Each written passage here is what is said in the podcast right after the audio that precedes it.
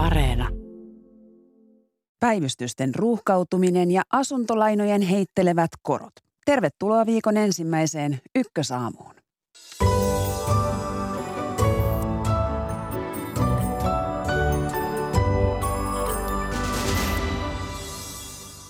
Venäjä ja Ukraina syyttelevät toisiaan ydinvoimalan turvallisuuden vaarantamisesta Ukrainassa. Otamme yhteyden Kiovaan lähetyksen aluksi. Sairaaloiden päivystykset ovat ruuhkautuneet pahoin kaikkialla Suomessa.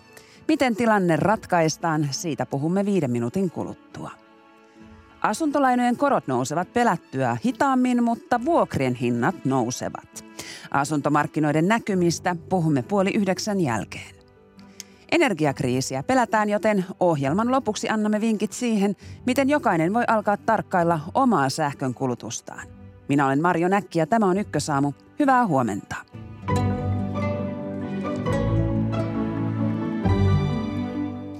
Ukraina ilmoitti eilen voimakkaan hyökkäyksen torjumisesta Pahmutin, Avdijivkan ja Slovjanskin suunnilla. Kiovassa on toimittajamme Maksin Fedorov. Hyvää huomenta. Huomenta. Maksin, minkälainen merkitys tällä hyökkäyksen torjumisella on sodankulun näkökulmasta ja mitä Ukrainan rintamalla tapahtuu? No, tällä hetkellä Ukrainan rintamilla on kaksi tärkeintä painopistettä, eli idässä Venäjä yrittää jatkaa hyökkäystään tarkoituksena vallata koko Donetskin alue.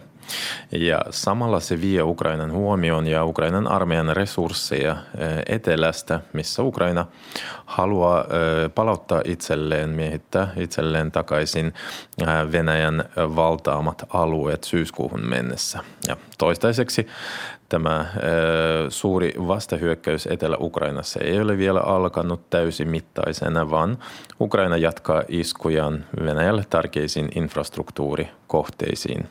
Joten tällä hetkellä kiivaimmat taistelut painottuvat nyt maan itäosiin.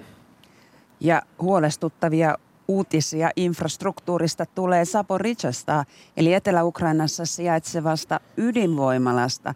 Viikonlopun aikana alueelle on tehty iskuja, jotka ovat vaurioittaneet muun muassa säteilyantureita. Mitä näistä iskuista tiedetään? Ähm, no, Ukrainan valtion ydinvoimayhtiö Energoatomin mukaan eilen Venäjä iski säilytyskentälle, jonne on varastoitu käytettyä ydinpolttoainetta. Onneksi yksikään konteista, näistä säilytyskonteista ei ole vaurioitunut eikä radioaktiivista vuotoa ole havaittu, mutta kolme anturia on tosiaan vaurioitunut, joten näiden vuotojen äh, havaitseminen tulee, tulee vaikeammaksi ja sitten alueelle äh, syntyi tulipaloriski. Ja presidentti Zelenski kutsui tätä tapahtumaa Venäjän ydinterrorismiksi, mutta Ukraina on syyttänyt Venäjää jo ydinterrorismista jo, jo pidempään. Ja itse asiassa tämä venäläisjoukkojen hallussa oleva ydinvoimala, ää, joka, on, joka on Euroopan suurin, on jo pitkään ollut kansainvälisen yhteisön huolenaihe. Ja viime viikolla kansainvälinen atomienergiajärjestö menetti sinne yhteydet, eikä nyt tällä hetkellä pysty valvomaan sen sen toimintaa. No Maksim Fedorov, kerro tästä Odessasta lähteneestä, lähteneistä viljakuljetuksista. Ensimmäinen viljalla lastattu laiva lähti Ukrainasta viikko sitten. Öm, ilmeisesti sen matka on sujunut ihan hyvin ja onko lisää näitä uusia kuljetuksia? No tosiaan Ratsonin niminen äh, rahtialus lähti Odessasta äh, viime maanantaina. Se saavutti äh, keskiviikkona Istanbuliin, missä sen lasti tarkistettiin ja sen jälkeen se jatkoi matkaa kohti Libanonia, mutta eilen tuli yllättäen tieto, että sen reitti on saattanut muuttua kesken matkan ja tällä hetkellä se seilaa tuossa Kyproksen ja Turkin rannikon välillä. Onko tietoa, ja, miksi se on siirtynyt? Toistaiseksi ei. Mutta joka tapauksessa sovittu kulkuväylä äh, on todettu turvalliseksi, joten Ukrainasta on lähtenyt neljä muuta. Laiva kolmessa on, on viljaa ja äh, yhdessä on, on auringonkukkaöljyä. Ja parisenkymmentä äh, laiva odottaa lisää odottaa vielä lähtöä Ukrainasta. Ja Ukrainassa puhutaan nyt tällä hetkellä siitä, että maasta pitäisi viedä meriteitse muutakin kuin ruokaa, esimerkiksi metalliteollisuuden tuotteita. No Maksin viime viikolla Amnesty International ähm, ihmisoikeusjärjestö julkaisi raportin, jonka presidentti Zelenskikin jo ehti lytätä. Tässä raportissa Amnesty nuhteli Ukrainan armeijaa siviilien vaarantamisesta. Onko tämä keskustelu nyt siellä Ukrainassa jatkunut? On kyllä, joo, ja jatkuu edelleen. Tämä raportti on äh, hämmentänyt ja jopa raivostuttanut ukrainalaisia. He ovat sitä mieltä, että järjestö tämmöisen näennäisen tasapuolisuuden nimissä syyttää hyökkäyksen uhria siitä, että se joutuu puolustamaan itseään. Ja raportin on myös arveltu saanen vaikutusta Venäjän suunnalta, mutta tästä emme tiedä. Ukrainalaisjohto myös muistuttaa, että se yrittää suojella siviiliväestöä kaikin keinoin ja esimerkiksi evakuoi siviilejä niiltä alueilta, missä on odotettavissa seuraavia tulitaisteluja. Esimerkiksi nyt, nyt Donetskin alueelta evakuoidaan kiivästi lähi, lähikaupunkeihin ihmisiä. Ja toinen aspekti on se, että Ukrainan mielestä Amnestin raportti on seuraava todiste siitä, että perinteiset kansainväliset yhteisöt ja järjestöt ovat, ovat jo aikansa eläneet ja eivätkä pysty enää palvelemaan tarkoitustaan sillä he, ne eivät pysty estämään tai edes arvioimaan oikein Ukrainan tapahtumia. No kiitoksia näistä kommenteista sinne Kiovaan toimittajamme Maksim Fedorov. Kiitos paljon. Sitten takaisin kotimaahan. Sairaaloiden päivystykset ovat kesän aikana ruuhkautuneet poikkeuksellisen pahoin. Ylen kyselyssä kaikki Suomen 20 sairaanhoitopiiriä vastasi, että päivystykset ovat tukossa ja jatkohoitoon ei pääse. Ykkösaamun studiossa on nyt kahden sairaanhoitopiirin edustajat. Tervetuloa Pirkanmaan sairaanhoitopiirin toimialuejohtaja ylilääkäri Sirpa Rainessalo. Kiitos. Ja tervetuloa ja hyvää huomenta Varsinais-Suomen sairaanhoitopiirin päivystyspalveluiden ylilääkäri Juhani, Juha Peltonen. Kiitos. Joensuun keskussairaalasta kerrottiin Ylelle, että potilas joutui odottamaan päivystyksessä yli 65 tuntia. Minkälainen tilanne on Pirkanmaan sairaanhoitopiirissä?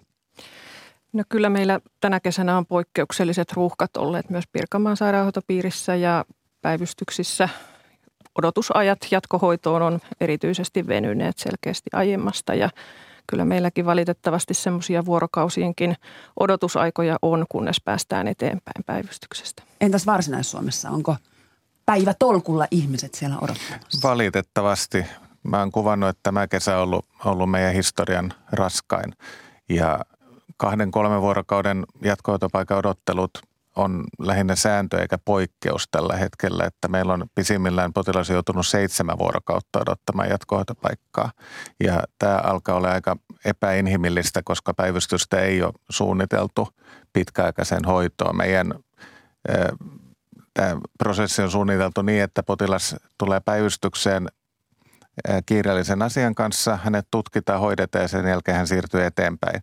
Meillä ei ole suunniteltu sitä toimintaa niin, että he saisivat esimerkiksi säännöllisesti ruokaa tai lääkityksiä siellä päivystyksen tilassa. Me, me ollaan jouduttu tähän tekemään erityisjärjestelyitä, mutta, mutta siltikään se ei missään tapauksessa ole hyvä paikka sairaalla ihmisellä olla pitkään. Niin, päivystyksessä tullaan kiireellisen hoitoon ja odotetaan viikko. Miten mm. näistä ihmisistä, asiakkaista siellä sitten huolehditaan, jos päivystyksen odotteluajat kestävät näin pitkään? Sirpa Rainas. No kyllähän tietysti parhaan kykymme mukaan pyritään hoitamaan ja huolehtimaan, mutta, mutta siellä on paljon semmoista hoivan tarpeessa olevaa ihmistä, jotka odottaa esimerkiksi perusterveydenhuollon jatkohoitoon ja, ja kyllä se meidän päivystysten hoitajamitoitus ei ole suunniteltu sillä tavalla, että siellä olisi aikaa huolehtia siitä perushoivasta ja huolenpidosta. Ja, ja kyllä eikä ne tilatkaan tosiaan, että, että ihan lähtien potilassängyistä ne ei ole suunniteltu varsinaisesti nukkumiseen, vaan, vaan siihen tutkimiseen. Perushoiva pettää. Missä vaiheessa tämä ketjun linkki sitten antaa myöten? Me ollaan nyt jouduttu päivystyksessä tekemään erikoisjärjestelyjä. Meillä on perustettu hoivatiimi ihan, ihan antamaan tätä perushoitoa potilaille. Me ollaan tilattu sinne ruokaa, mikä on ihan uusi – uusi ilmiö meidän päivystyksessä. Aikaisemmin siellä on jossain satunnaisessa tapauksessa tilattu potilaan ruokaa, jos hän on joutunut pitkään olemaan. Mun nykyään se on ihan päivittäistä, että siellä on sellainen ruoan jakelu. Ja tämä jatkohoitopaikkojen puute ei ole pelkästään tämän kesän ilmiö, vaan se on kehittynyt pitkän ajan kuluessa. Poliittisten päätösten ja, ja säästöjen seurauksena perusterveydenhuollosta on terveyskeskusten vuodepaikkoja on, on suljettu, vanhusväestön pitkäaikaispaikkoja on, on tota, lakkautettu ja vielä tämä hoitajamitoitus on pahentanut tätä tilannetta. Hoitajamitoitus varmasti, ajatus oli hyvä siellä taustalla, mutta se on kääntynyt nyt itseään vastaan. Millä tavoin? Sen sijaan, että oltaisiin saatu hoitajia palkattu lisää tuonne vanhustenhuoltoon, niin on jouduttu hoitajapulan takia sulkemaan paikkoja, jotta saadaan täytettyä hoitajamitoitus. Ja mä paha pelkään, että tämä tilanne ei tule jatkossa paranemaan, varsinkaan kun ensi huhtikuussa hoitajamitoitusta vielä tiukennetaan nykyisestä 0,6-0,7. Ja tämä todennäköisesti tarkoittaa, että paikkoja joudutaan sulkemaan entisestään. Tarkoittaako tämä sitä, että hoitajia ylipäätään on liian vähän alalla vai, vai missä se tulppa on tällä hetkellä? Eli tämä ketju ei vain toimi. Niin, hoitajien saatavuudessa on ollut haasteita tänä kesänä tavanomasta enemmän. Kyllähän alalle vielä hakeutuu uusiakin tekijöitä, mutta että sijaisten saaminen on ollut vaikeaa ja kyllä se kulminoituu siihen, että jos hoitajia ei ole siellä perusterveydenhuollon paikoissa ja hoivapaikoissa, niin, niin silloin potilasruuhkat kerääntyy sitten yliopistosairaaloiden päivystyksiin. HUSista Helsingin ja Uudenmaan sairaanhoitopiiristä kerrotaan, että vajaa 70 prosenttia kesäsijaisuuksista on saatu täytettyä. Juha Peltonen, mikä on tilanne Varsinais-Suomen sairaanhoitopiirissä? Mä uskoisin, mulla ei ole tarkkaa prosenttiluku luku tiedossa, mutta mä uskoisin meidän päivystyksessä ainakin, niin varmasti liikutaan samoissa luvuissa. Et meillä oli kuitenkin useamman kymmenen hoitajasijaisen vaje tänä kesänä ja se tietysti, tietysti näkyisi jo normaaleillakin potilasmäärillä, mutta nyt se vielä pahentaa tilannetta, kun, kun potilaita on päivystyksessä normaali enemmän. No entäs Pirkanmaalla? No mullakaan ei tarkkoja lukuja ole, mutta että saman tapaisesta tilanteesta puhutaan ja meillä Pirkanmaalla toinen meidän yhteispäivystyspiste, yöpäivystys suljettiin siellä sen takia, että ei saatu hoitajia riittävästi kesäsijaisuuksiin ja keskitettiin sitten päivystys keskussairaalaan.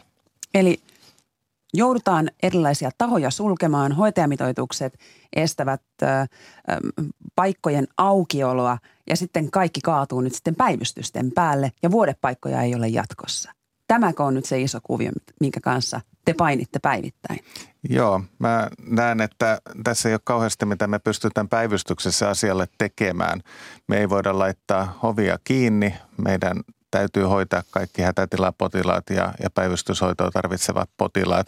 On meidän oma hoitajamitoitus tai, tai työntekijätilanne mikä tahansa. Ja kun tähän vielä tulee päälle se, että jatkohoitopaikat sulkeutuu ja potilaat jää, jää meille, meille asustelemaan useammaksi päiväksi, niin tämä on pitkän päälle kerta kaikki se kestämätön tilanne. Että päivystykset tulee, jos tämä jatkuu, niin tulee kaatumaan. Että meidän toiminta ei pysty jatkumaan tällaisena. Millä aikavälillä? Mikä on se viimeinen oljenkorsi, joka sitten katkaisi no se, on, se, on, se on mahdotonta sanoa. Nyt toivotaan, että, että, että tota nyt kesälomien loputtua, niin tilanne ainakin hetkellisesti helpottuu. Mutta, mutta tota, niin, tämä ei ole tosiaan, niin kuin sanoin, niin tämä ei ole mikään tämän kesän ongelma, vaan tämä on vuosien kuluessa kehittynyt ongelma. Väestö ikääntyy koko ajan, hoivan tarve lisääntyy ja jos ei siihen satsata enempää, niin tilanne tulee pikkuhiljaa pahenemaan. Sirpa Rainesalo, onko tämä nyt todella se ikään kuin kulminaatiopiste tämä kesä? Eli juuri nyt tämä kaikki kaatuu päälle.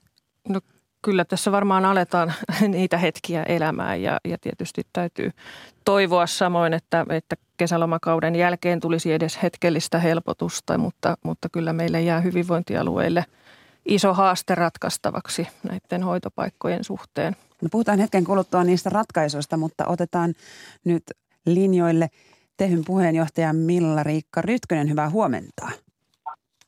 Hyvää huomenta. No täällä aikamoisia tarinoita kuuluu täällä studiossa. Miksi nämä tilanteet kärjistyvät juuri nyt hoitajien näkökulmasta? No ne ei ole tarinoita, mitä sieltä mm. kuuluu. Mm. Se on ihan täyttä totta, mitä tässä on, on kuunnellut. Tämä on käsittämätöntä, että me ollaan yritetty me hoitajat kertoa tästä hoitajapulasta vuosia. Sitä ei ole haluttu kuulla, siihen ei ole haluttu ratkaisuja löytää. Äsken sanottiin, että päivystykset tulee kaatumaan, mutta kyllä se totuus on se, että tämä koko meidän järjestelmä tulee kaatumaan. Me ollaan rysäytetty jo sitä jäävuorta päin, nyt me upotaan ja nyt on kyse siitä, että haluaako meidän päättäjät pelastaa sen, mikä pelastettavissa on vai ei. Nyt, me ei, voi, nyt ei kannata enää puhua eh, silleen kermakuorutettuna tätä asiaa. Me ollaan täysin lirissä suomalaisessa yhteiskunnassa tämän meidän sote-järjestelmän kanssa. No nyt niitä ratkaisuja. Miten, onko se se no, vuodepaikkojen lisääminen? Se on hyvin yksinkertainen se resepti. Sitä samaa ollaan vuosikaudet sanottu. Meidän alalle kun me saadaan palkkaus ja työolot kuntoon, niin kyllä se hoitajapulakin siitä ratkeaa. Mutta tämä on jännä asia, että tämä ei haluta kuulla. Vaikka tämä ratkaisu on niin yksinkertainen, päättäjien pitää lisätä rahoitusta meidän alalle. No hallituksen budjettiriihi käydään elosyyskuun vaihteessa. Sinne nyt terveiset. Odotatko sieltä jotain ratkaisuja? No ellei rahoitusta lisätä, niin sitten se on, että viimeinen voi sammutella valot. Nyt me ollaan hyvin pahassa kriittisessä tilanteessa. Ehkä vielä jotain on pelastettavissa, mutta se vaatii selkeää rahoituksen lisäämistä meidän alalle. Mm. No Milla-Riikka Rytkönen, nyt heitän pienen provokaation. Eikä tässä ole myös vähän peilen, peilin katsomisen paikkaa? Olette tehyssä pitäneet esillä kovasti hoitajien työn kuormittavuutta ja palkkakuoppaa eikö yhtään voi syyllistää teitäkin siitä, että hoitajien työtä on vähän mustamaalattu? Eikö tämä pitäisi olla sellainen kutsumusammatti? Onko tota, totuuden kertominen mustamaalaamista? Mehän yritetään nimenomaan ratkaista tilannetta sillä, että me tuodaan epäkohdat esiin ja me tarjotaan niihin ratkaisuja. Se, että me valehdeltaisiin esimerkiksi tuleville sukupolville sitten, mitä tämä meidän työn todellisuus tällä hetkellä on, se olisi valehtelemista. Sen sijaan me tuodaan reilusti ne epäkohdat esille ja me myös esitetään joka kerta ratkaisu, kuten nyt palkkaus- ja työolot kuntoon, sillä me päästään jo pitkälle. No nyt esimerkiksi Suomen on saapunut kymmeniä tuhansia ihmisiä Ukrainan sodan, Venäjän hyökkäyssodan jaloista. Siellä on myös koulutettua hoitohenkilökuntaa. Voisiko heistä saada jollain kevyemmällä koulutuksella apua tähän akuuttiin tilaan Suomen sairaaloissa? Ai sodan jaloista tulevista ihmisistä, jotka itse tarvitsevat apua. Tämä on eettisesti hyvin kestämätön kysymys. Luonnollisesti mehän halutaan työkavereiksi ihan ketkä vaan koulutetut kollegat ympäri maailman.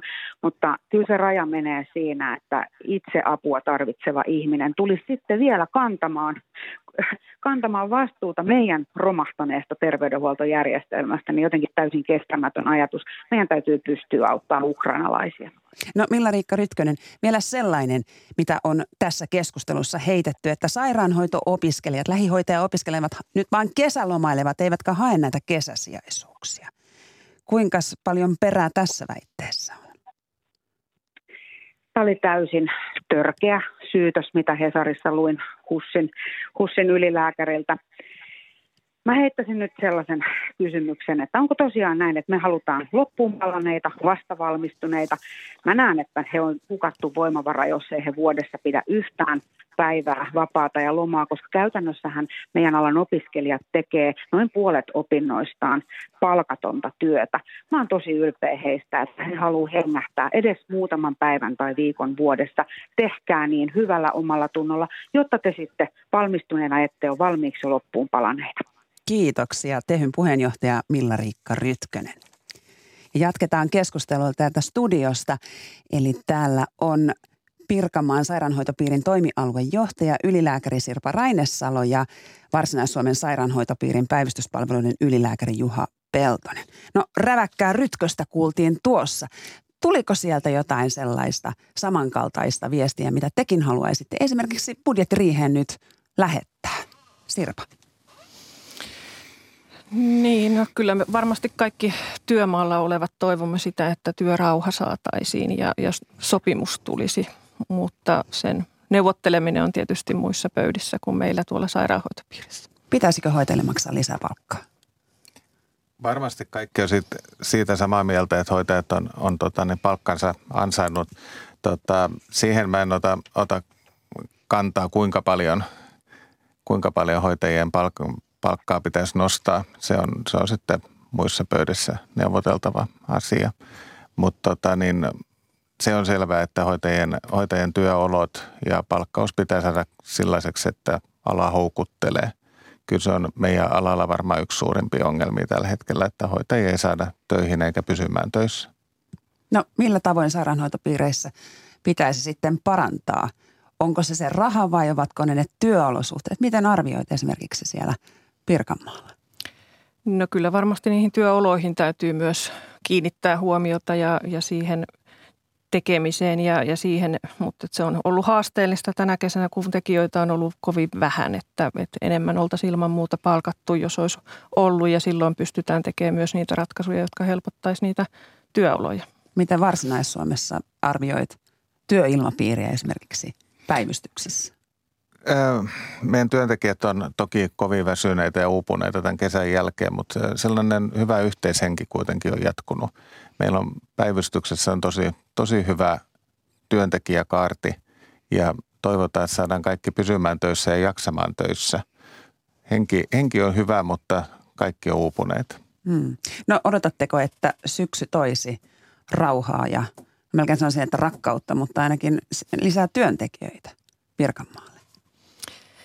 No toivon, että, että suunnitelmat menee sillä tavalla, kuin on ennakoitu. Eli että nyt kun kesälomakausi saadaan päätökseen, niin työntekijät palaa työmaille ja, ja saadaan niitä jatkohoitopaikkoja auki enemmän ja sitä kautta sitä ruuhkaakin helpotettua ja työoloja. Entäs Varsinais-Suomessa?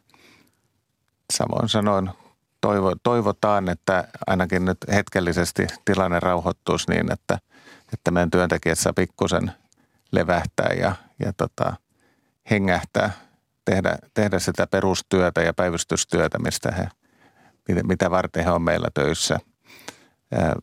Se, miten tilanne tulee tästä eteenpäin jatkumaan, niin se on sitten, ei ole enää meidän käsissä, että mä toivon, että tehdään valtakunnallisia ja paikallisia päätöksiä siitä, että jatkohoitopaikkoja saadaan.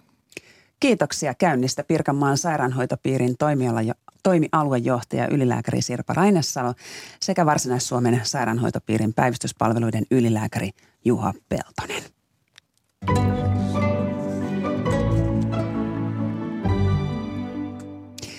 Mutta me ykkösaamussa jatkamme vielä hetken aikaa tätä teemaa, nimittäin potilasturvallisuuden näkökulmasta. Meillä on puhelimessa asiakas- ja potilasturvallisuuden professori Hanna Kuusisto Itä-Suomen yliopistosta. Hyvää huomenta. Huomenta. Niin tässä Ykkösaamun ensimmäisessä keskustelussa kuultiin sairaanhoitopiirien ahdingosta. Minkälainen riski päivystysten ongelmat ovat tällä hetkellä potilasturvallisuudelle? Kyllä ne on todellinen ja päivittäinen riski, että silloin kun kädet ja aika ei riitä muuta kuin siihen aivan välttämättömään, niin silloin se herkästi tarkoittaa sitä, että esimerkiksi kirjaamisesta on pakko hiukan jouskaa. Ja sitten vielä se, että kun aikaa ole edes siihen välttämättömään kirjaamiseen välttämättä, niin eh, sitten myöskään vaaratapahtuma-ilmoituksia ei ehditä tekemään. Että se on aivan, aivan jokapäiväinen ongelma. Niin, eli silloin nämä ongelmat myös jäävät piiloon. No ne jäävät piiloon. Toki jokainen, jokainen nyt alalla työskentelevä varmasti ymmärtää sen, että vaikka niitä vaaratapahtumailmoituksia nyt ei ehdittäisi kirjatakaan, niin niitä kyllä sitten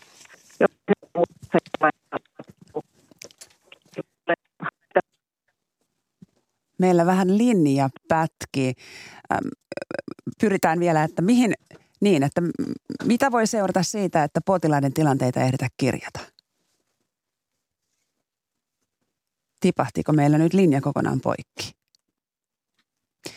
Selvä, jatketaan seuraavaan aiheeseen.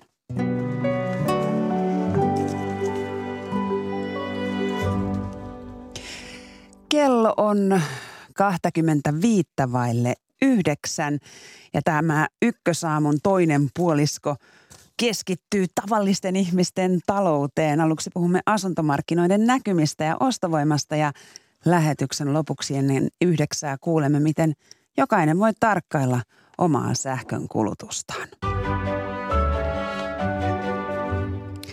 Monen suomalaisen asuntolaina on sidottu 12 kuukauden Euribor-viitekorkoon. Ja tämä yleisin asuntolainojen korko nousi plussalle vuosien tauon jälkeen. Tervetuloa Ykkösaamun S-Pankin päästrategi Lippo Suominen. Kiitoksia. Ja hyvää huomenta ja tervetuloa Suomen hypoteekkiyhdistyksen Hypon ekonomisti ja kiinteistöanalyytikko Juho Keskinen. Kiitos.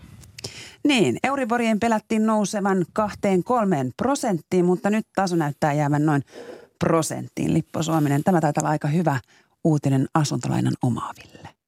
No onhan se totta kai siinä mielessä, että vähemmän menee sitä rahaa siihen lainan, lainanmaksuun. Toki taas täytyy muistaa se, että vuosi sitten, jos olisi istunut tässä ja olisi kysytty, niin olisi sanonut, että se on nollassa vielä tässäkin vaiheessa. Eli, eli kyllähän se tavallaan tuli yllätyksenä se hurja nousuodotus, mikä tässä tuli. Että kyllähän maailma on muuttunut todella voimakkaasti viimeisen vuoden aikana. Eli, eli se, että se ruvettiin puhumaan yhtäkkiä 2-3 prosentin korosta, niin se oli tosi iso muutos. Ja nyt todellakin on, on niin tullut tämmöinen maltillistuminen siihen, että, että todettu, että ehkä se 2-3 prosenttia nyt on aika lailla liiottelua sieltä miinukselta, kun lähdettiin, niin ainakaan kovin nopeana hyppynä. No pyyhittiinkö hypossakin hikikarpalta otsalta, kun Euribor näyttikin jäävän sinne yhteen prosenttiin? No hikikarpaloita on tässä kesähelteillä saanut kyllä pyyhkiä otsilta, että kyllähän tämä tilanne on niin kuin elänyt, elänyt tosi vauhdikkaasti. Että keväällä kun ennusteita tehtiin, kevät-talvella vielä, niin, tai oikeastaan talvella, niin näytti, että tämä koronousu ei tänä vuonna vielä edes tapahtuisi. Että, että tänä vuonna oltaisiin pakkasella ja sitten se voisi ehkä ensi vuonna vasta tapahtua tämä korkojen nousu. Mutta sitten mitä tapahtuikin, niin tässä niin kuin keväällä alkukesästä oli aivan niin kuin rakettimainen Euriborin nousu, jonka jälkeen nyt sitten taantuman, taantumapelot on niin kuin – stabiloinut tietyllä tavalla tämän kehityksen. Ja, ja, ja korkeimmillaan, katsotaan markkinajohdannaisia, mitä, mitä, mitä markkinat ja futuurit ennusti, niin että oltaisiin jopa sinne kolmeen prosenttiin kiivetty vuoden päästä. Ja nyt sieltäkin ollaan sitten tultu taas alas. Ja nyt se näkymä enempi on siinä prosentin, prosentin tuntumassa ja yläpuolella. Ja tietysti se asuntomarkkinoillekin heijastuu ja asuntojen hintaennusteisiin eh, sitten heijastuu, joita tässä uusiksi saadaan jälleen ensi viikolla, kun meiltä tulee uusi asuntojen hintaennuste, niin sitten kirjoitella. No voitko jo vähän kertoa, että mitä ensi viikolla tullaan kertomaan? No en nyt lähde kovin syvällisesti vielä, vielä paljastamaan, kun tässä analyysityö on kesken, mutta, mutta kyllä tässä semmoista kituliasta kehitystä ei, ei, ei mitään romahdusta asuntomarkkinoille tulla näkemään, mutta myöskään hintojen nousu ei samanlaisena tule jatkumaan kuin mitä se tässä korona-aikana on jatkunut. Eli kyllä se varmasti valtakunnassa saattaa siinä plussan puolella nollan tuntumassa pysyä, pysyä sitten vielä. Hmm. Tämäkö on nyt tilanne, että kiinteistömarkkinat vähän kuin hyytyvät ja me kaikki laitamme vähän niin kuin lompakon, lompakon vetoketjut vähän supummalle, Lippo? No joo, tässä tietysti täytyy muistaa taas, että, että jos olisi pelkästään koroista kiinni, niin eihän tämä tilanne nyt niin huolestuttava siis siinä mielessä ole. Totta kai niin kuin korkojen nousu se, että sieltä nollasta hyvätään prosenttiin, niin se on jokaiselle sadan tonnin lainalle niin tuhat euroa vuodessa menoja lisää, eli pyöreästi noin satainen kuukaudessa. Mutta kun samaan aikaan meillä on se sähköhinnan nousu, joka voi olla enemmänkin kuin tuo, meillä on se bensahinnan nousu, ruoahintaa tuossa noin, että et tässä on niin, niin monta tekijää taas yhtä aikaa. Ja toiselle puolelle taas meillä on tosi vahva työllisyystilanne. Et sehän mikä taas, jos on huolissaan asuntomarkkinoista, niin täytyy muistaa, että niin kauanhan asunnot, ihmiset maksaa asuntoja. Kyllähän me rakastetaan meidän asuntoja ja maksetaan asuntolainoja todella sääntillisesti Suomessa. Että sehän me ollaan loistava maa niin kuin siinäkin suhteessa. Mutta siinä kohtaa, kun se työllisyystilanne lähtee heikkenemään, tai jos lähtee heikkenemään, niin sittenhän meillä on niin kuin ongelmia. Et, et siinä mielessä helppo olla Juho kanssa samaa mieltä, että, että tällä hetkellä on varmaan semmoinen niin järkevän tasaantumisen aika menossa tuossa markkinoilla, että, että niin kuin se asuntojen kova hintojen nousu, niin eihän se ollut ihan niin kuin terveellä pohjalla tässä. Mutta se, että tosiaan niin lähdette selkeästi alemmas menemään, niin se vaatisi sitä, että sitten näkymät pitäisi olla taloudessakin selkeästi heikommat. No mitkä ne ovat ne heikot näkymät? Nyt puhutaan tälle vuodelle kahden prosentin kasvua ja ensi vuodelle sellaista puolta prosenttia. Niin kuin sanottu, niin työllisyys on se, joka ratkaisee. Ja, ja kyllä riski on olemassa se, että, että niin kuin tässä tulisi se selkeämminkin heikko jakso. Mutta toistaiseksi näyttää siltä, että, että kyllä me ollaan pidetty tämä talous pyörimässä ihan, ihan ok, vaikka se tosiaan kovimmista kierroksista ollaan tuttu alaspäin. Mutta äh, totta kai se, että, että jos meidän rahat menee nyt sinne bensapumpulle ja sähkölaskuun ja lainamaksuun, niin jostainhan se on pois. Ja Eli, ruokahyllyihin. Niin, ja, ja niin kuin meillähän on siinä mielessä ristiriitainen tilanne, että jos näiden hinnat nousee, niin muuallahan täytyy hintojen laskea sitten, kun meidän palkat ei nouse samaan tahtiin. Eli, eli siinä mielessä niin kyllä tässä edetään tosi jännä syksy, jossa niin kuin on ihan selvää, että riskejä on nyt siihen, että, että menee heikomminkin, vaikka tällä hetkellä tosiaan merkit ei siihen näytä. Niin, no Juha Keski. Joo, joo, ja kyllä, kyllä tässä niin tämmöinen koronan poistuminen ja säästöjen kertyminen, mikä tässä koronan aikana niin kuin havaittiin, niin nyt kun niitä säästöjä on päästy käyttämään, niin tavallaan tämä on tukenut talouskasvua vielä tänä vuonna alkuvuodesta. Eli jos katsotaan ihan alkuvuoden BKT-kehitystä, niin se oli tämmöinen vajaa 4 prosenttia vielä plusmerkkinen.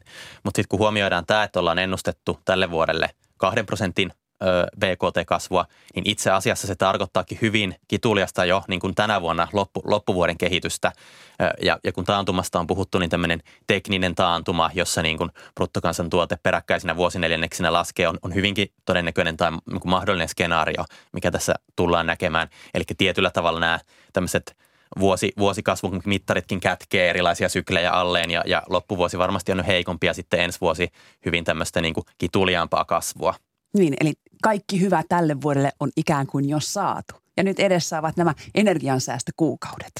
No osittain näin varmastikin siinä mielessä, että just niin kuin Juho sanoi, että, että korona-aikanahan meille jäi sitä rahaa, kun ei päästy matkustamaan, ei päästy ravintolaan, ei päästy sinne ja tänne, niin, niin sitä rahaa periaatteessa jäi talteen, mutta toki me ollaan, ollaan fiksuja ja ymmärrettiin, että nyt on rahaa tallessa ja sitten mitä me tehtiin, me mentiin Prismaan ja ostettiin kaikki mitä liikkuu, tehtiin remontteja ää, ja niin edelleen. Että niin kuin tavallaan me käytettiin sitä sitten tavaraa ja muuhun, että ei siitä säästöjä nyt sitten loppujen lopuksi ollutkaan niin paljon, mitä ajateltiin.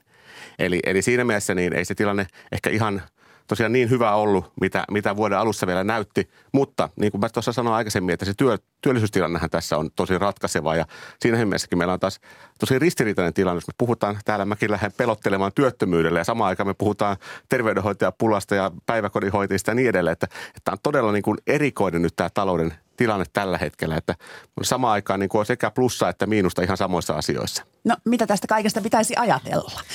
No, no helppo tässä on äh, Lipon niin kuin näkemyksiä yhtyä, että, että meillä on niin kuin työllisyystilanne parempi kuin 30 vuoteen. Työttömyys on ennätyksellisen matalalla, ja, mutta sitten kuitenkin samaan aikaan ne tulevaisuuden näkymät on hyvin epävarmat ja, ja harmaat, että kuluttajien luottamus taas on historiansa alimmalla tasolla. Eli meillä on samaan aikaan taloudessa signaaleja, missä ollaan ennätys korkealla, mutta sitten kuitenkin myös ennätys matalalla, niin kyllähän se kertoo siitä epävarmuudesta, että tavallaan huipulta on vain yksi suunta ikään kuin alaspäin. Ja, ja, ja tietyllä tavalla, kun nämä säästöt on käytetty ja, ja talous tässä niin kuin loppuvuodesta, talouskasvun vauhti hiipuu, niin, niin suunta on kyllä alaspäin. Niin, kun kuluttajien luottamus menee, niin siinä menee kyllä hyvän aika ennen kuin se palautuu, vaikka mitkä näyttäjät olisivat ylöspäin. Nyt mennään näyttäjien kanssa alaspäin. Mitä tämä tekee sitten ihmisten taloudenpidolle tai Suomen taloudelle laajemminkin? Lippa.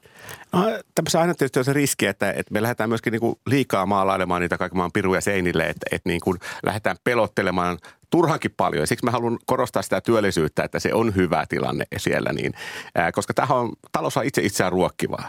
että niin kuin, sehän tapahtuu, mitä me odotetaan tapahtuvan – pahimmillaan. Tai niin kuin, se voi tapahtua siinä mielessä, että jos me lähdetään, kaikkien luottamus niin kuin romahtaa sen takia, koska puhutaan siitä, että kohta menee huonosti, niin meillä menee huonosti sen takia, koska siitä on puhuttu.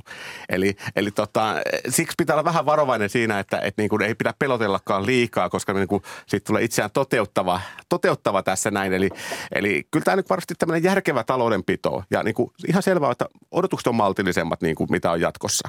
Mutta, mutta niin kuin, ei tässä tosiaan vielä nyt pidä lähteä sillä sanomaan, että tässä nyt niin kuin erityisen synkkiäkään aikaa olisi edessä. Että kyllähän tämä tietenkin tuntuu meidän pus, niin kuin rahapussissa jokaisella nyt tämä hintojen nousu. Ja siihen on vaan sopeuduttava ja se on asia, joka meidän on hyväksyttävä, että nyt te vaan maksaa enemmän ja jostain meidän on silloin tingittävä. Mutta tässä on jo puhuttu, että sähkön hinta tulee nousemaan kolminkertaiseksi vuoden lopulla. Lippo Suominen tässä pyrskähti jo, mutta ja sitten tullaan nopeasti alas.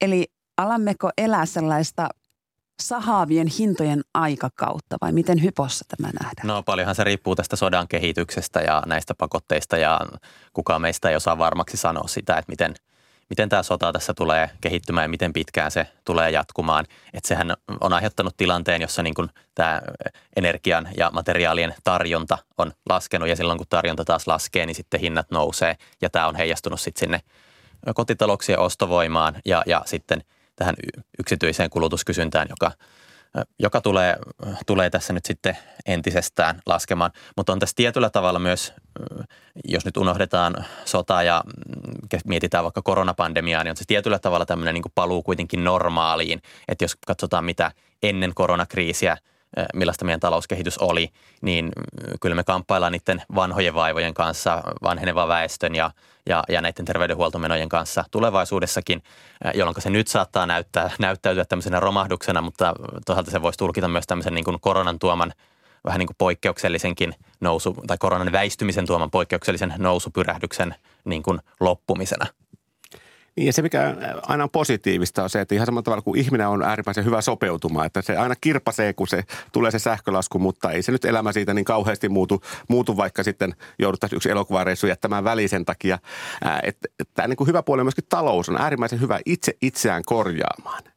Eli just tämä korot on loistava esimerkki mun mielestä siinä, että, että niin kuin keväällä säikähdettiin, että korot nousee todella voimakkaasti. Että nyt meillä on se kolmen prosentin asuntolainakorot tai Euriborit tuolla, tuolla tuolla odottamassa. Mutta sen jälkeen taloudessa tarjottiin, että hetkinen, jos ne korot nousee kolmeen prosenttiin, niin ei tämä talouskasvu kestä sitä. Ja niinpä korot korjasivat itse itsensä taas nyt sinne, että nyt odotetaan sitä prosentin korkoa. Ihan samalla tavalla, kun öljyhinta nousee, niin me etsitään uusia tapoja korvata se öljy, jolloin öljyhinta taas lähtee laskuun sieltä tai kysyntä yleisesti hidastuu. Eli, eli siinä mielessä niin kuin ihan ääritapaukset to, tapahtuu tosi harvoin loppujen lopuksi, koska me niin kuin, tavalla talous lähtee itse itseään korjaamaan ja estämään niin kuin, tavallaan niitä pahimpia skenaarioita. Mutta eikö tässä Euriborin maltillisessa koronnousussa tai nousussa ollut kyse myös siitä, että me täällä Suomessakin ollaan niin velkaantuneita, että, että käytännössä me emme kestäisi sitä kahta kolmea Euriborin prosenttiyksikön nousua? Juho Keskinen. No jos asuntomarkkinoita ja asuntovelallisia mietitään, niin pankithan tekee tämän 6 prosentin stressitestin asuntovelallisille, kun asuntolainaa myönnetään. Eli tehdään laskelmat kyllä tämmöisellä varmuusvaralla, että jos korot nousisivat 6 prosenttiin, mikä tällä hetkellä näyttää kyllä melko kaukaiselta skenaariolta nykyisten ennusteiden valossa, niin siihenkään ei niin kuin laskelmien mukaan kotitalouksien talouden – pitäisi kaatua. Mutta, mutta onhan tämä tilanne monille uusi, että jos yli viisi vuotta oltiin negatiivisten korkojen maailmassa ja sitten varsinkin kun tämä nousu oli niin nopea ja eh, ehkä se on niin kuin niitä hikikarpaloita sitten nostanutkin monien otsille tämä nousun nopeus, niin onhan tilanne sitten monille uusia, niin kuin tässä Lippo aiemmin jo hyvin nostikin, että kyllähän se kuukausitasollakin sitten tämmöinen prosent, korkojen nousu sinne reilun prosenttiinkin niin kuitenkin voi satasia sitten näihin kotitalouksien menoihin aiheuttaa.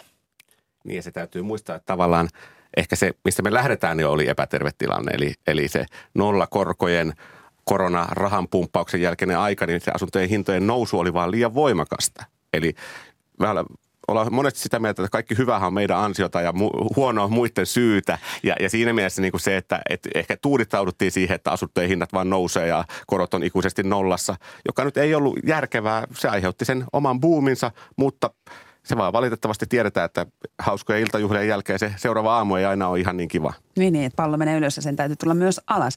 Mutta jos, ähm, tai kun pankit stressitestaavat asiakkaansa sillä kuuden prosentin korolla, mutta kun inflaatio on Suomessakin se 8-9 prosenttia, niin eikö käytännössä kuitenkin kotitalouden, kotitalouden talous kärsi oikeastaan enemmän kuin sen kuuden prosentin Euriborin verran, kun inflaatio on näin korkea? Eli että niitä kulut joka tapauksessa ovat paljon suuremmat. No periaatteessa kyllä. Että kyllähän se totta kai niin kuin 8 prosenttia, totta kai kenelle se nyt just se kulutuskori osuu, mitä niin kuin mitataan, on, on oma kysymys. Mutta ihan selvä on, että meillä on todella voimakkaita hintojen nousuja niin kuin monessa jutussa, niin kuin sähkössä, ruoassa, bensassa niin edelleen nähtävissä. Eli, eli siinä mielessä se pitää kyllä paikkaansa. Ää, mutta, tota, mutta samaan aikaan niin pitää kuitenkin muistaa, että tämä 6 prosenttiahan on semmoinen, että nämä taloudet ajautuisi niin kuin oikeasti ongelmiin on eri asia se, että me joudutaan tosiaan kiristää sitä vyötä ja jättää se yksi elokuvareissu väliin verrattuna se, että me ei pystyttäisi maksaa asuntolainojamme.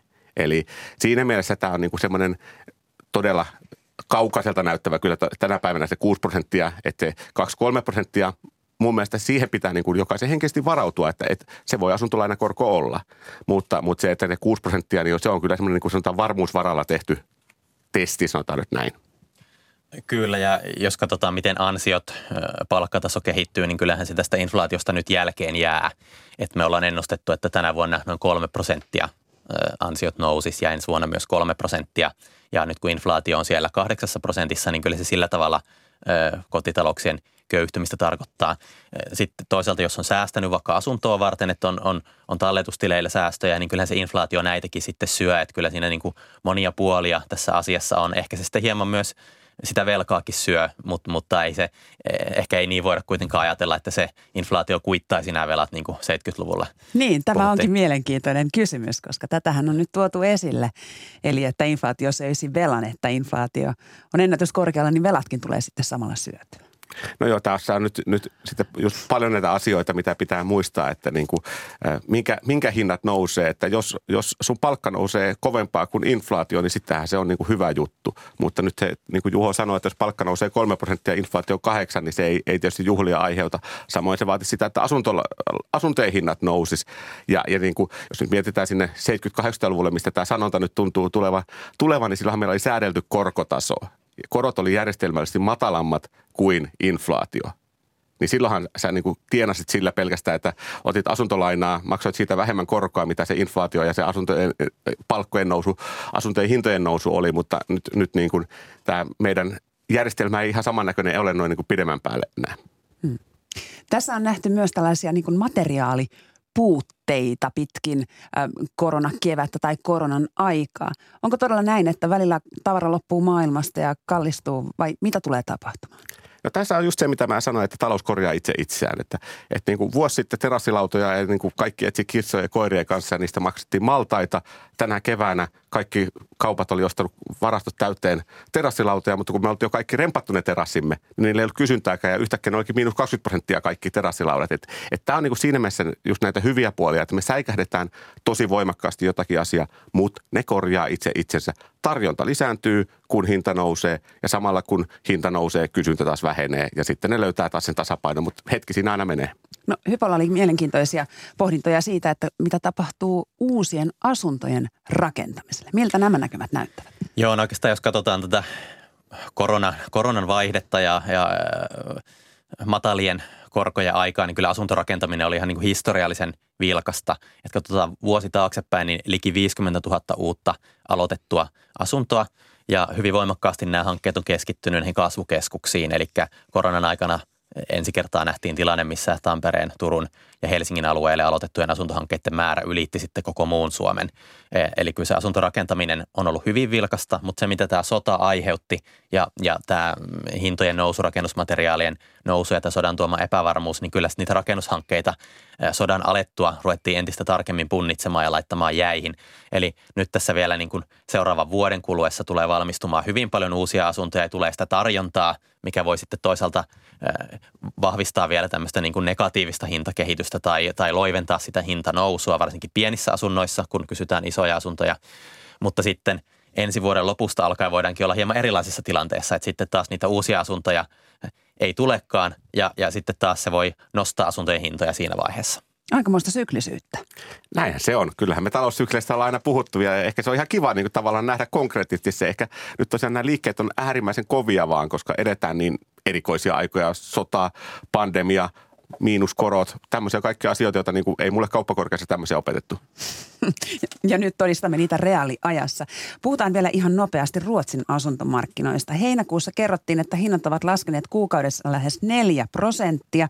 Suurin pudotus on tapahtunut Tukholmassa, missä asuntojen hinnat kolmessa kuukaudessa vähenivät 8,2 prosenttia. Ovatko tällaiset näkymät myös Suomessa tulossa? No nyt täytyy taas muistaa, että mikä nousee kovaa, niin se laskeekin kovempaa. Ruotsi nousi kovempaa, Ruotsi laskee kovempaa. Että niin kuin siellä, jos Suomessa nyt on asuntokuplasta spekuloitu, niin Ruotsissa on ollut paljon selkeämpää ja siinä mielessä taas kerran ihan samasta ilmiöstä. Mutta totta kai se on varoitus Suomelle, että vaikka en lähtisi nyt missään nimessä sanomaan, että Suomessa samanlainen on, koska meillä ei sitä kuplaa ollut samalla tavalla tai hintojen nousu ollut samalla tavalla, niin, niin kyllähän se kertoo siitä, että kyllä ne asuntojen hinnat voi laskeekin. Mm. Ja ehkä meillä se asuntojen hintojen lasku liittyy tällä hetkellä näihin pieniin asuntoihin. Että kun kysyntä on siirtynyt isompiin, mutta sitten saman aikaan rakennetaan vielä näitä pieniä asuntoja, niin keskikoko on Suomessa noin 64 monissa kaupungeissa itse asiassa vielä, vielä vähemmän. Ja kuitenkin se kysyntä on siirtynyt sinne isompiin ja myyntiin tulee samanaikaisesti nyt paljon uutta tavaraa, varsinkin pääkaupunkiseudulla, niin kyllä se sitten hintalasku sinne pieniin asuntoihin liittyy. Se, mikä taas tätä Ruotsin tilannetta myös selittää, on juurikin tämä, että – velan määrä on, velkamäärät on hyvin suuria Ruotsissa ja silloin kun korot nousee, niin se heilahduskin on, on niin kuin voimakkaampi tämmöisessä tilanteessa. Niin ja sillä perinteisesti on nimenomaan maksettu vain niitä korkoja. Kyllä joo, eli, eli, eli tämä lyhennyskulttuurikin Ruotsissa on hyvin erilainen kuin mitä meillä, että, että Ruotsissa lyhennetään siihen tiettyyn pisteeseen asti sitä lainaa ja sen jälkeen se voidaan jättää, jättää ikään kuin vain korkojen, korkojen varaan. Eli maltti on valttia ja jäitä hattuun, niinkö? No kyllä, tässä niin kuin aina pitää silloin kun näyttää pahalta, niin muistaa, että, että niin kuin, ei ne pahimmat skenaariot todella harvoin toteutuu. Talous korjaa itse itseään ja sitä myöten niin kuin, kyllä se aina vähän aikaa tuntuu pahalta, mutta kyllä ne hinna, hintojen nousut sieltä sitten tasantuu ennen pitkää, mutta eihän se ikinä hyvältä tunnu. Niin ja kipuun tottuu. Kiitoksia. Näin se on. Kiitoksia käynnistä S-Pankin päästrategi Lippo Suominen ja Suomen hypoteekkiyhdistyksen ekonomisti ja kiinteistöanalyytikko Juho Keskinen. Kiitos. Kiitos.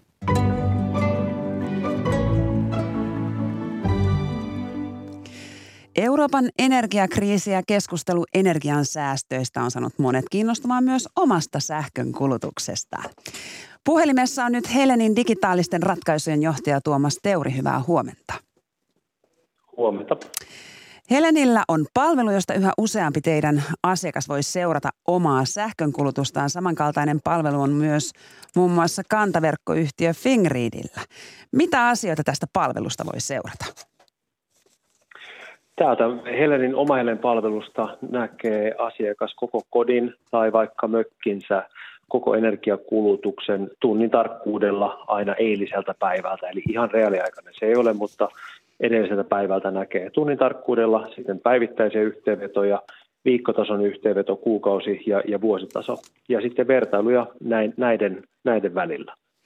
Eli jos aamulla keittää kahvia, niin sen sitten näkee tässä palvelussa jollain aikavälillä? Periaatteessa kyllä, mutta se vaatii kyllä aika järeän kahvikoneen, eli, eli tämä palveluhan ei tiedä, että mikä laite siellä, siellä kotona on, ja näin, näin on tämmöiset pieni-energiset laitteet, niin kuin kahvinkeitin. Ei välttämättä siellä näy, vaan kannattaa kiinnittää huomiota tämmöisiin isompiin laitteisiin, niin kuin lämmitykseen tai, tai jäähdytykseen liittyvät laitteet. Mutta periaatteessa kyllä jokainen laite kerryttää sitä kokonaisenergiaa siellä. Mm. No kuinka paljon viime aikoina tämän palvelun käyttö on lisääntynyt? Todella paljon. Meillä on ollut tämä palvelu tässä laajuudessa saatavissa asiakkaille noin kahden vuoden ajan ja melkein puolet meidän asiakkaista on jo löytänyt sen. Ja viime joulukuussa, kun energiahinta nousi ja siitä alettiin julkisuudessa keskustelemaan, niin myös käyttömäärät kasvoi todella todella vahvasti. Ja nyt erityisesti elokuussa lomien jälkeen loppukesästä, kun keskustelu on kiihtynyt, niin tällä hetkellä tulee moninkertaisesti uusia käyttäjiä esimerkiksi viime kevääseen verrattuna. Mm. Et nyt oikeastaan voidaan kyllä sanoa, että näiden sovellusten myötä niin energian seuranta on helpompaa kuin koskaan ja asia kyllä kiinnostaa kuluttajia enemmän kuin koskaan. No voiko sähköyhtiön edustajalta kysyä säästövinkit sähkön kulutukseen, kun teidän ydintoiminta on kuitenkin myydä sitä sähköä? kyllä, kyllä meitä voi kysyä ja meidän, meidän tavoitteena on tyytyväinen asiakas. Kannattaa seurata niitä trendejä. Kannattaa katsoa, että mikä on se kulutus ollut pitkällä aikavälillä ja onko tapahtunut jotakin sellaisia muutoksia, johon löytäisi itse selitystä, että onko tullut vaikka uusia laitteita tai uusia käyttötapoja ja miettiä, että pystyisikö niihin vaikuttamaan. Totta kai se, että jos on aikaperusteinen sähkö, eli, eli päivällä ja yöllä eri hinta, voisiko jotakin laitteita esimerkiksi ajoittaa yöllä. Just nyt tämä tunti, mitä puhutaan, on erityisen kallis. 86 senttiä pörssisähkön hinta, kun se puolen aikaan oli 4,5 senttiä. Niin tällä tavalla pystyy vaikuttamaan siihen paljon. Ja sitten katsomalla yksittäisistä energiakulutuspiikeistä, että mitä siellä on tapahtunut. Eli, eli voisiko esimerkiksi kiuosta pitää hetken vähempää aikaa päällä. Tällä tavalla voidaan merkittävästi vaikuttaa. Kiitoksia näistä vinkkeistä. Helenin digitaalisten ratkaisujen johtaja Tuomas Teuria. Hyvää päivän jatkoa. Kiitos. Toimittajina tätä lähetystä kanssani tekivät Elina Sonkajärvi, Seppo Kivimäki, Satu Heikkilä. Tuottajana työskenteli Maria Skara ja äänitarkkailijana Matias Puumala. Hyvää huomenta Yle Radio 1 kuuluttaja Joni Timonen. Huomenta. Mitkä ovat kuulijavinkkisi tälle päivälle? No vaikkapa historiasarjoja. Kello 12.10 taas Pöljän kylälle tulee Amerikan kirjeitä. Seurataan jälleen rakennusaikaa Suomessa, kun Amerikasta lähetetään myös paketteja Suomeen. Ja kello 13 alkaa Sinisen Varetin alla sarja, jossa kolme Suomen ensimmäistä naisrauhan turvaajaa kertoo, kertoo matkastaan ja koulutuksesta ja työstä rauhan turvaajina. Sitten vielä kello 14.30 luomiskertomuksessa kirjailija Katri Rauankoski taas kertoo kolttasaamelaisista kertovan romaaninsa synnystä. Erittäin ajankohtainen aihe. Kiitoksia Joni. Ja muistojen Boulevardille tietysti lähdetään kello yhdeksän uutisten jälkeen, jotka alkavat tuota pikaa. Oikein hyvää päivän jatkoa kaikille.